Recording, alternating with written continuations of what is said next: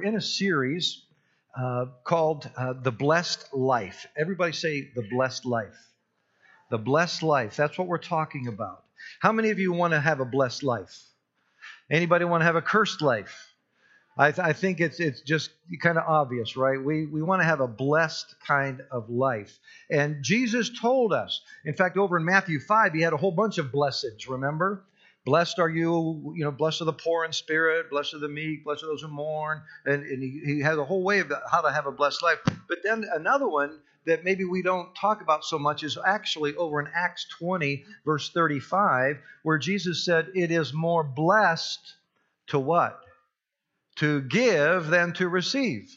That's kind of been our, our key verse, our key thought for this three part series. It is more blessed to give than to receive. And the question that I put before us last time was do we believe this?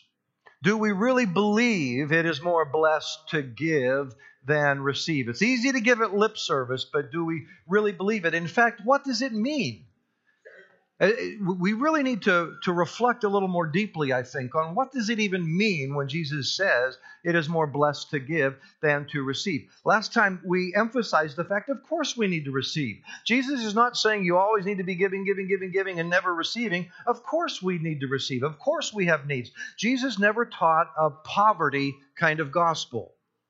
You know, some people over the centuries, maybe very few today because we're more into the prosperity gospel, not into the poverty gospel today, but uh, there, there's some who have had a poverty gospel message where they said, you know what, if you were really spiritual, if you were really mature in your faith and really following Jesus, you would just live in poverty. You would be really, really poor. You would just keep giving everything away because money is bad, possessions are bad, and you would just live in poverty and give everything away. A poverty kind of gospel if you're really trying to follow Jesus. Jesus never taught a poverty gospel.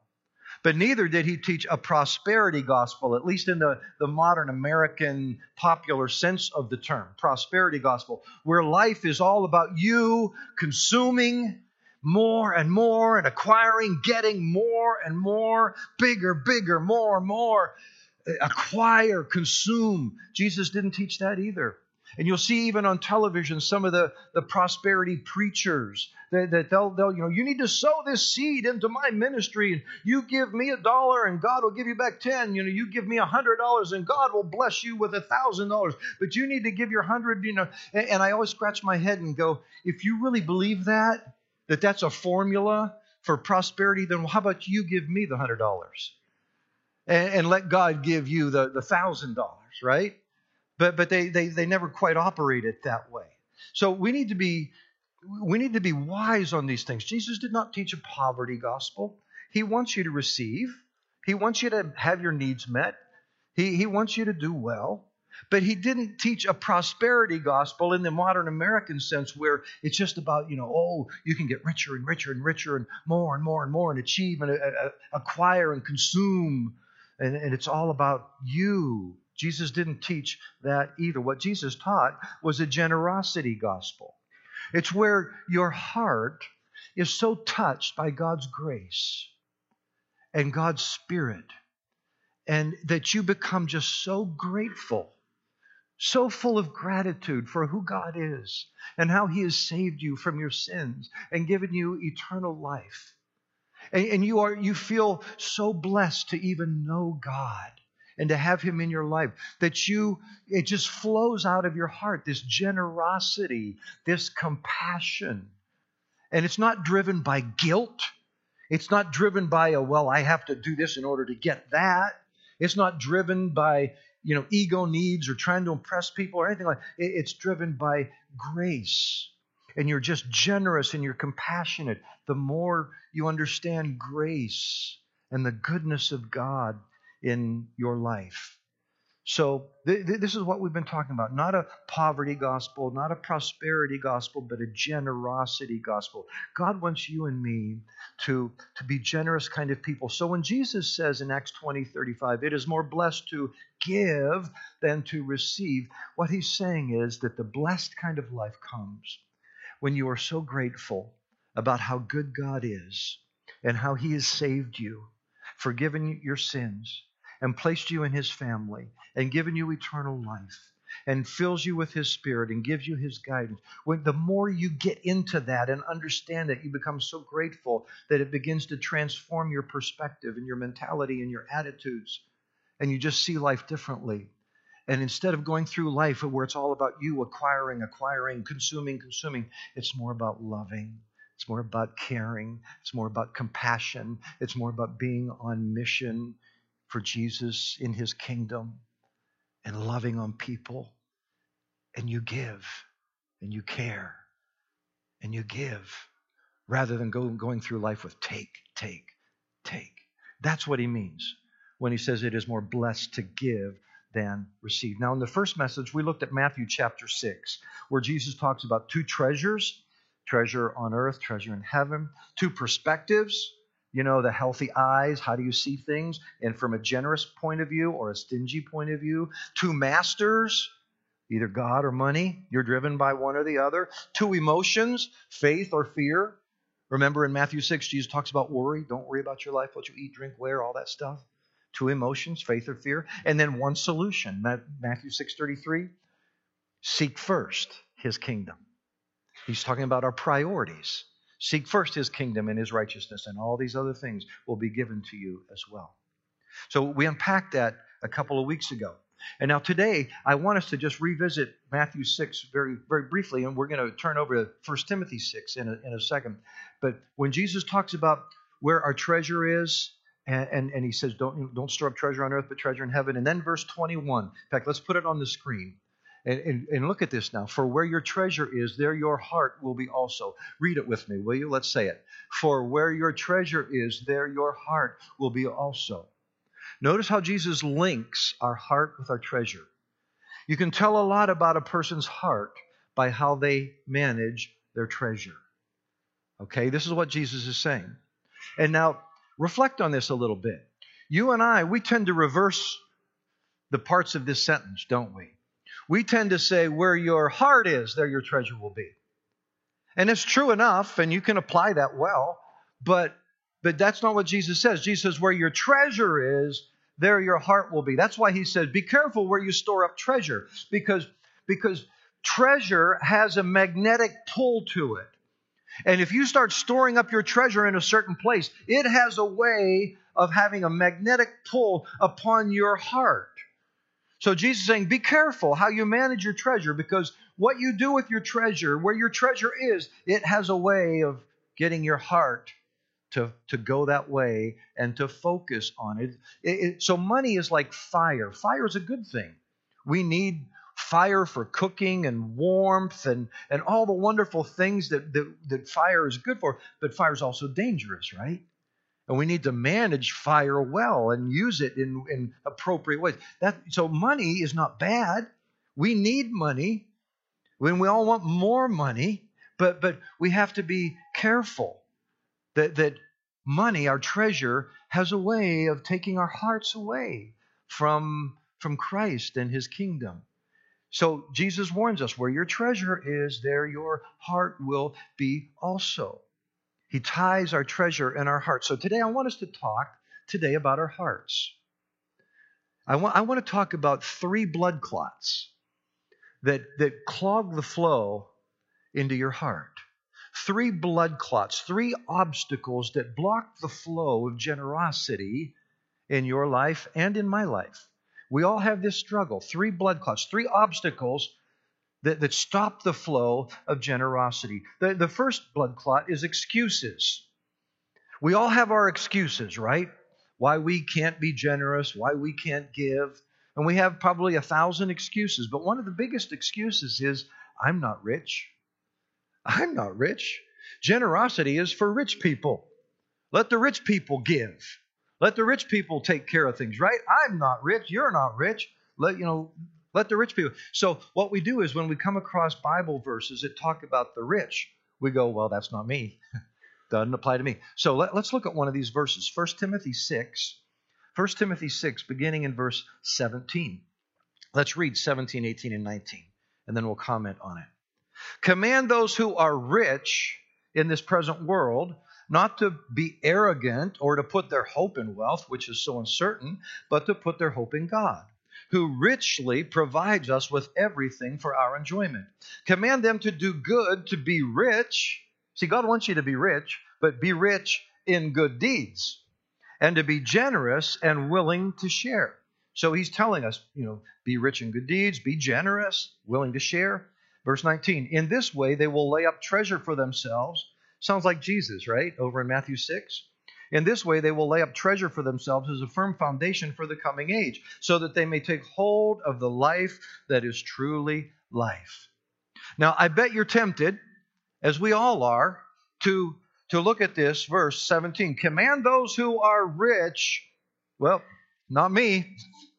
Don't have to forget that verse. This, you know, so what he's talking about today doesn't apply to me. Let's just all go home, right? Because this verse is all about those rich people. Have you ever grappled with the definition of rich? What's the definition of rich? How much do you have to have before you're considered rich? Actually, Gallup poll conducted uh, they conducted a poll to, to see how different socioeconomic groups defined rich. And it's fascinating. You know what they found? No one thinks they're rich. No one. Each person said that rich was basically double of whatever they had at that time. In other words, when they interviewed people who earned $30,000 a year, the people who earned $30,000 a year generally defined rich as someone who made $60,000 a year.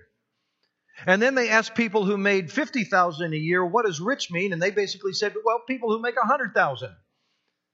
And in fact, Money Magazine did a similar study, and they found that people who had two and a half million dollars, they tended to define rich as somebody who had five million dollars. You see? You see, my point is that rich is a fuzzy concept. Rich is a moving target. None of us thinks we're rich. In fact, the closest definition we can get to rich is somebody who has at least twice what I have then you, you, you're rich. If you have more than twice what I have, then, then you're rich. I'm not rich, but, but you are, see. So, so none of us tends to take Bible verses like this seriously. We brush it away. Command those who are rich in this present world to be generous. Well, not me. I'm not rich. Doesn't apply to me.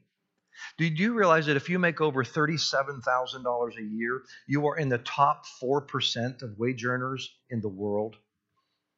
Isn't that incredible? If you make more, and, and I, I, I dare say, just about everybody here, if you're an adult, if you're working and all that, you, you have you, you make more than $37,000 in a year. You are in the top 4% of wage earners in the whole world. I think that qualifies us all as being rich. So if you happen to ever complain about your cell phone coverage, that means you're rich. The fact that you even have a cell phone.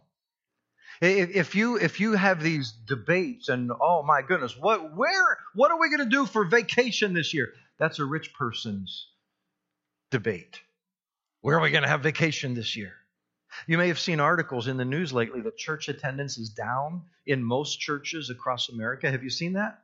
I mean, it's been on the news all, all over the place. Newspapers even on even on the nightly news uh, uh, about how church attendance is down all across america. Variety of reasons for it but one of the reasons is sociologists say is, is that that the economy is doing so well especially for those who tend to on the poorer economic levels and, and also the middle class.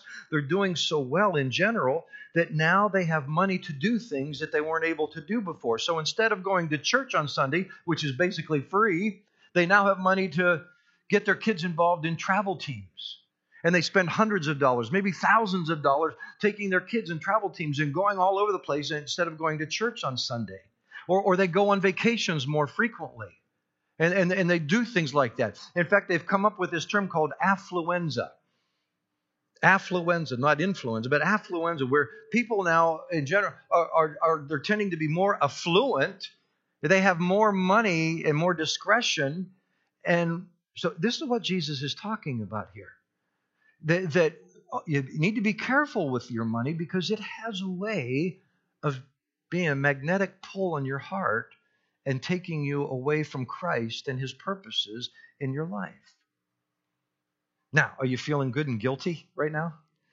You know, but, you know, I, I hope you're not feeling guilty. I am not trying to make anybody feel guilty. And I understand when we talk about this kind of thing, it's it's easy to maybe fall into, oh, he's trying to strong arm me, he's trying to make me feel guilty, so I'll give or whatever. Not at all. What my goal is is to help you and I realize that we should be grateful. We are, we should be so full of gratitude. And as we look into the gospel, in fact, later in the service here at the end of the message, we're going to have communion together. And communion, the Lord's Supper, is all about pointing us to the cross, pointing us to Jesus and His grace in our lives and His goodness in our lives. And as that transforms us, it changes our perspective and we start to live more generously, more outward focused. And so, so that, that's what we're talking about this morning. I don't want you to feel guilty because Jesus died on the cross to take away your guilt and your shame. He wants you to go through life feeling grateful and, and thankful with, with, with a compassionate and caring and generous kind of mindset. So don't use that excuse, well, I'm not rich. I can't give. No, we, we all can in, in some way or another. So, because this excuse, I'm not rich, can't be generous, can't give, it's like a blood clot that blocks the flow of generosity in our lives. Uh, another, uh, another blood clot is, consumption assumption.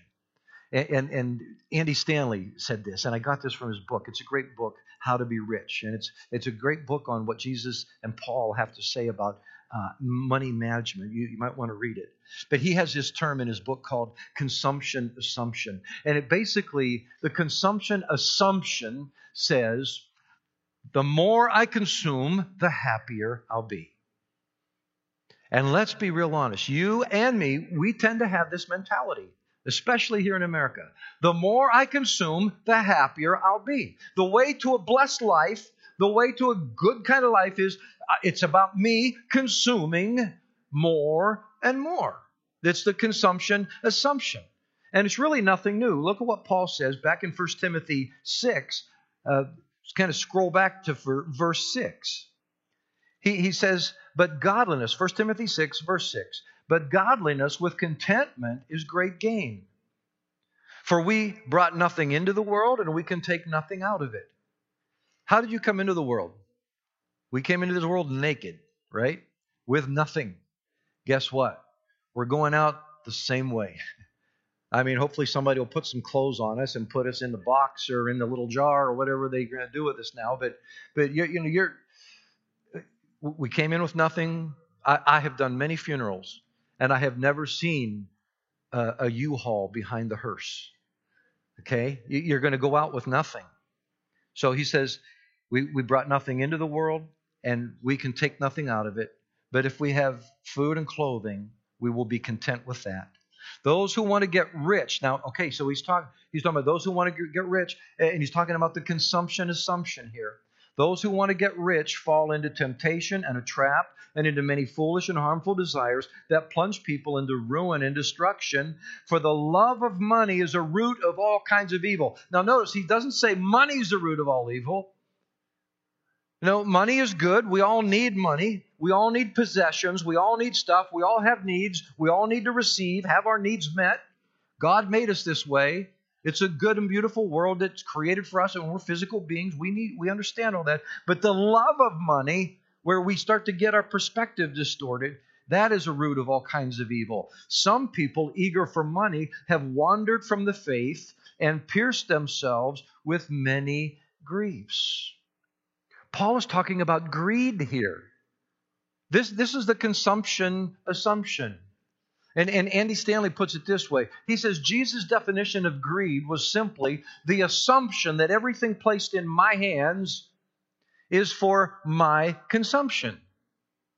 Everything that I get is for me to consume. And that is my assumption. That is my mentality. That is my perspective. I go through life. Everything that I happen to get, everything that place, is placed in my hands, oh, this is for me to consume. It's my assumption. And Jesus says that's what greed is it's assuming everything is all about you and you consuming it in the belief that this is the way to have a blessed life, in a way to have a happier life. Jesus tells a story about a rich man over in, Luke chapter 12. In fact, turn there with me. Luke chapter 12, beginning in verse 13. Jesus is, is walking along and he's teaching the crowds. And right out of the crowds, someone shouts out to Jesus and they ask him to settle a dispute. And there's these two family members, and they're both accusing each other of being greedy. Hey, my family member over here being greedy. And the other one say, No, no, no, he's being greedy. Jesus, will you arbitrate this for us? And then Jesus, in response, tells them a story, a parable. And he makes this parable up to, to make a point. So, so look at this. Luke 12, we'll walk our way through it. Verse 13. Someone in the crowd said to him, Teacher, tell my brother to divide the inheritance with me. Uh oh. Fighting over the inheritance. Jesus replied, Man, who appointed me a judge or an arbiter between you? Then he said to them, Watch out, be on your guard against all kinds of greed, the consumption assumption. That's what greed is, assuming that everything is about you getting it and consuming it. He says, Be on your guard against all kinds of greed. Life does not consist in an abundance of possessions. That's the consumption assumption right there. And let's face it, you and I live in a society where we are brainwashed all the time to believe exactly this. Life consists in the abundance of possessions. If I can get more, if I can acquire more, if I can consume more, that's what life is about. And we're all tempted to think this way. And he told them a parable. The ground of a certain rich man yielded an abundant harvest. Now, now notice. Now, no, no, this, this could be you or me. Uh, this, this could be you or me. We're just middle class Americans. We, we have an abundant harvest. And we go, oh man, I, I'm doing well. I might even have some extra. And verse 17, he thought to himself, What shall I do? I have no place to store my crops. Well, I have so much, hardly know what to do with it. So let's see what I'm going to do. So, okay, remember, Jesus is making this story up, so he can go any way he wants with it, but he's going the way he's going with it to make a point. And so let's put, put this in our, in our terms. He, he's a rich man, yielded an abundant harvest. Let, let, you know, let's say things are going well. You get your raise. You, you have some fresh income. You, you get the, the tax refund. You, your, your business is doing really well. Or you've been promoted. Now you're, you're making a whole lot more than you used to. You, you, and all of a sudden you're going, wow, I, I have an abundant harvest here. What am I going to do? Oh, verse 18, this is what I'll do. I'll tear down my barns and build bigger ones. And there I will store my surplus grain. And I'll say to myself, You have plenty of grain laid up for many years. Take life easy, eat, drink, and be merry. Wow. So put yourself in, in, in his terms. You know, it's Sunday morning and you wake up. Uh, it's, it's Saturday morning, let's say, and you wake up. And, and there's really no place to go.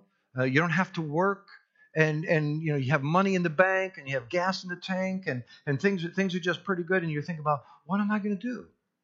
Wow, you know how how am I going to spend my money? How am I going to go to the movie theater? Am I going to go to favorite restaurant? And and and and you go wow, uh, you know life is good. I think you know.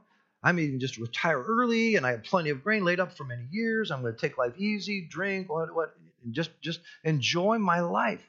And and so the people listening to this story for the first time, and if you and I were listening to this story for the first time, you and I are tempted to think, "Wow, I like this Jesus guy."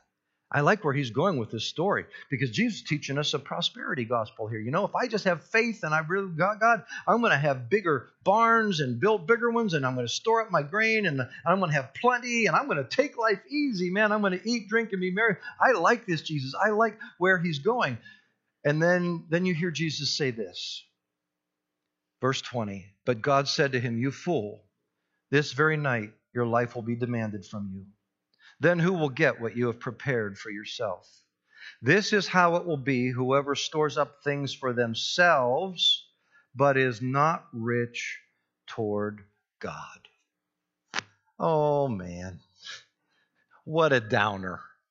Jesus, did you really have to end the story this way? Oh, that's right. Jesus is talking about those rich people. A rich man had an abundant. That's not me.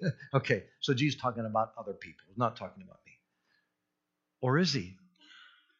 Could Jesus be talking about you and me in this parable.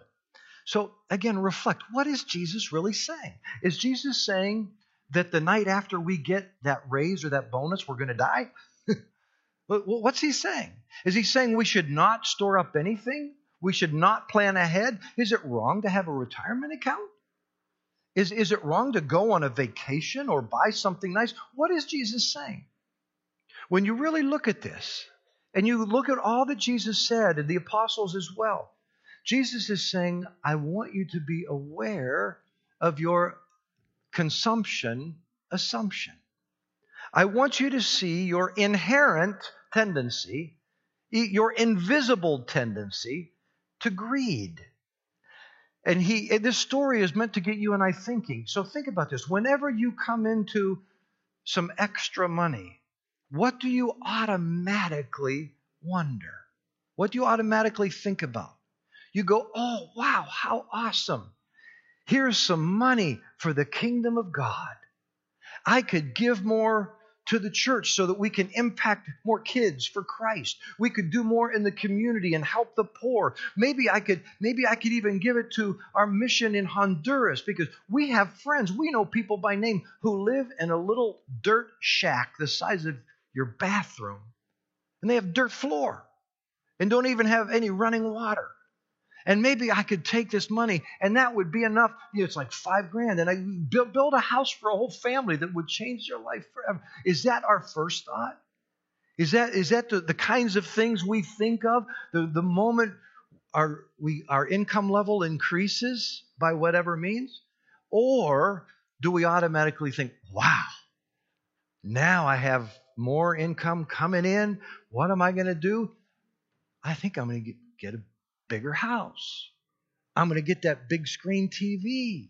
I mean, my current TV is okay, but you know, I, I, want the big screen TV now, and and oh, maybe I'm going to buy some clothes, and I'm going to do. Jesus is saying, just be aware that we all have this consumption assumption that generally, when when we have more, we want more, and we assume that anything placed in our hands is for us to consume. Even if it's extra, even if it's more than we really need, we just naturally think, you and I both, this is for me. What can I buy to make life even happier for me? This is why Jesus says, Watch out, be on your guard against all kinds of greed. Life does not consist in the abundance of your possessions. Now, again, I don't want you to feel guilty because I know when we talk like this, and I honestly, I, I wrestle, you know, like I keep, Lord, am I handling my money? Am I handling my my possessions in a way that's pleasing to you? Because they say, that's pretty challenging stuff. I know. But listen, Jesus doesn't want us to, to just go through life guilty and giving because, well, you know, I, I guess I should do this. No, God, remember, God loves a cheerful giver. This is about grace. This is about going deeper in the gospel and, and giving because you truly care and you love and you have a different kind of perspective. I want to wrap this up with a third blood clot. So, the third blood clot is, is a lack of a plan. This will clog up your heart. This will stop the flow of generosity in your life if you don't have a plan. Do you have a giving plan? You should. We should have budgets, and part of it, our budget should be having a giving plan. And you say, Do you mean God's really given us a map to the blessed kind of life, even relating to finances? Yes, He has. You see, the reason He's given us a map is because Jesus knows our tendency. Jesus knows that we tend to make excuses, such as, I'm not rich. So all these Bible verses about rich people, that doesn't apply to me. No, no, no. Because, you know, rich by definition is someone who has at least twice what I have. So therefore, I'll never be rich, right? Because there's always somebody around who has more than me. It's like the word generous. What does generous mean? How do you define generous? Well, you know, I gave a dollar to a homeless person once, like 20 years ago. That was generous, right? So I'm a generous person. You, you see, it, it, it's fuzzy and it's a, it's a moving target. So Jesus gives us a plan.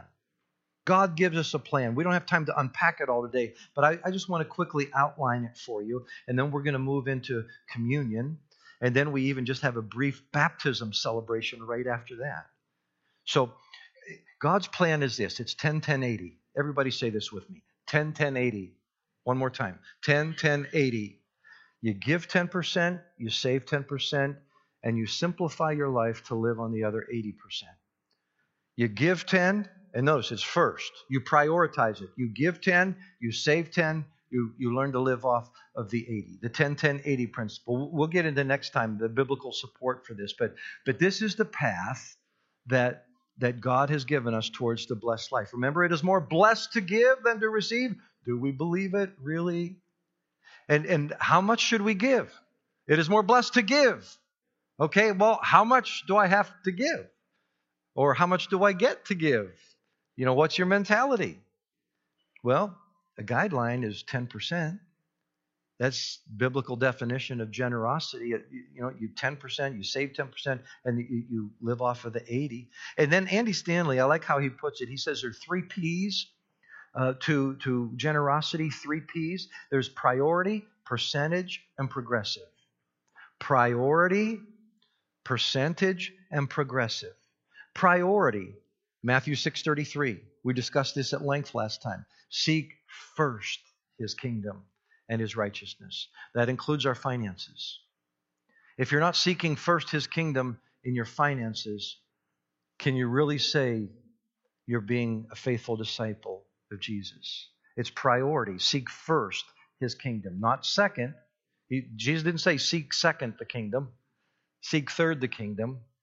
Oh, you can give if uh, you know, after you've done everything else you wanted to do, and if there happens to be anything left over, then you can maybe seek the kingdom. No, seek first his kingdom. And, so, no matter how rich or poor you think you are, right now is the time to start this, to start to be generous. Actually, generosity is not dependent on your finances at all, how much or how little you have. The question is, what are you doing with what you've got? You can be poor and generous, you can be poor and stingy. You can be rich and generous. You can be rich and stingy and stingy. It, it, it doesn't matter the, the, the raw dollar amount. It's what are you doing with what you have. Remember the widow at the temple came by and put in two pennies into the temple uh, offering. And Jesus said, This widow's given more than all the others. And the text says others were putting in large sums of money, but Jesus said this woman's two pennies was more than all the others. Wow. Make it a priority. Percentage. Paul told the church at Corinth as they were collecting an offering, he said, Set aside a sum of money in keeping with your income. Set it aside. In other words, you plan it, you prepare for it, you're intentional about it, and it's a percentage. And, and so if you're going, man, there is no way I could start with 10%. Just no way. Okay, start with five. And then you progress upward to as God prospers you. And that's the third P, progressive. Proverbs 11:24, give freely and become more wealthy, be stingy and lose everything. Don't you love that? So if you have to start at 5% and then progress towards the 10. And you know what? For those of us who who have been giving 10%, Sandy and I, we got married at the age of 19. We've been practicing the 10 10 80 principle our whole lives. 10 10 80.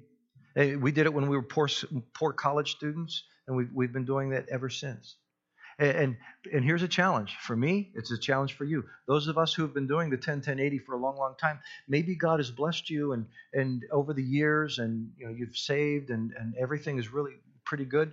You just need to pray, reflect, and think about if God has really increased your income a lot, is 10% the limit? Or perhaps Jesus is saying, hey, don't buy into this consumption assumption that it's everything placed in your hand is for you to consume. Maybe the reason God is blessing you so much, even financially and economically, is so that you can contribute more to the kingdom and to his purposes. And so maybe you say, you know what? I'm going to 11%. I'm going to 15%. I'm even going to 20%. Jesus says, don't store up treasure on earth, but store it up in heaven lay a, a firm foundation for your eternal life.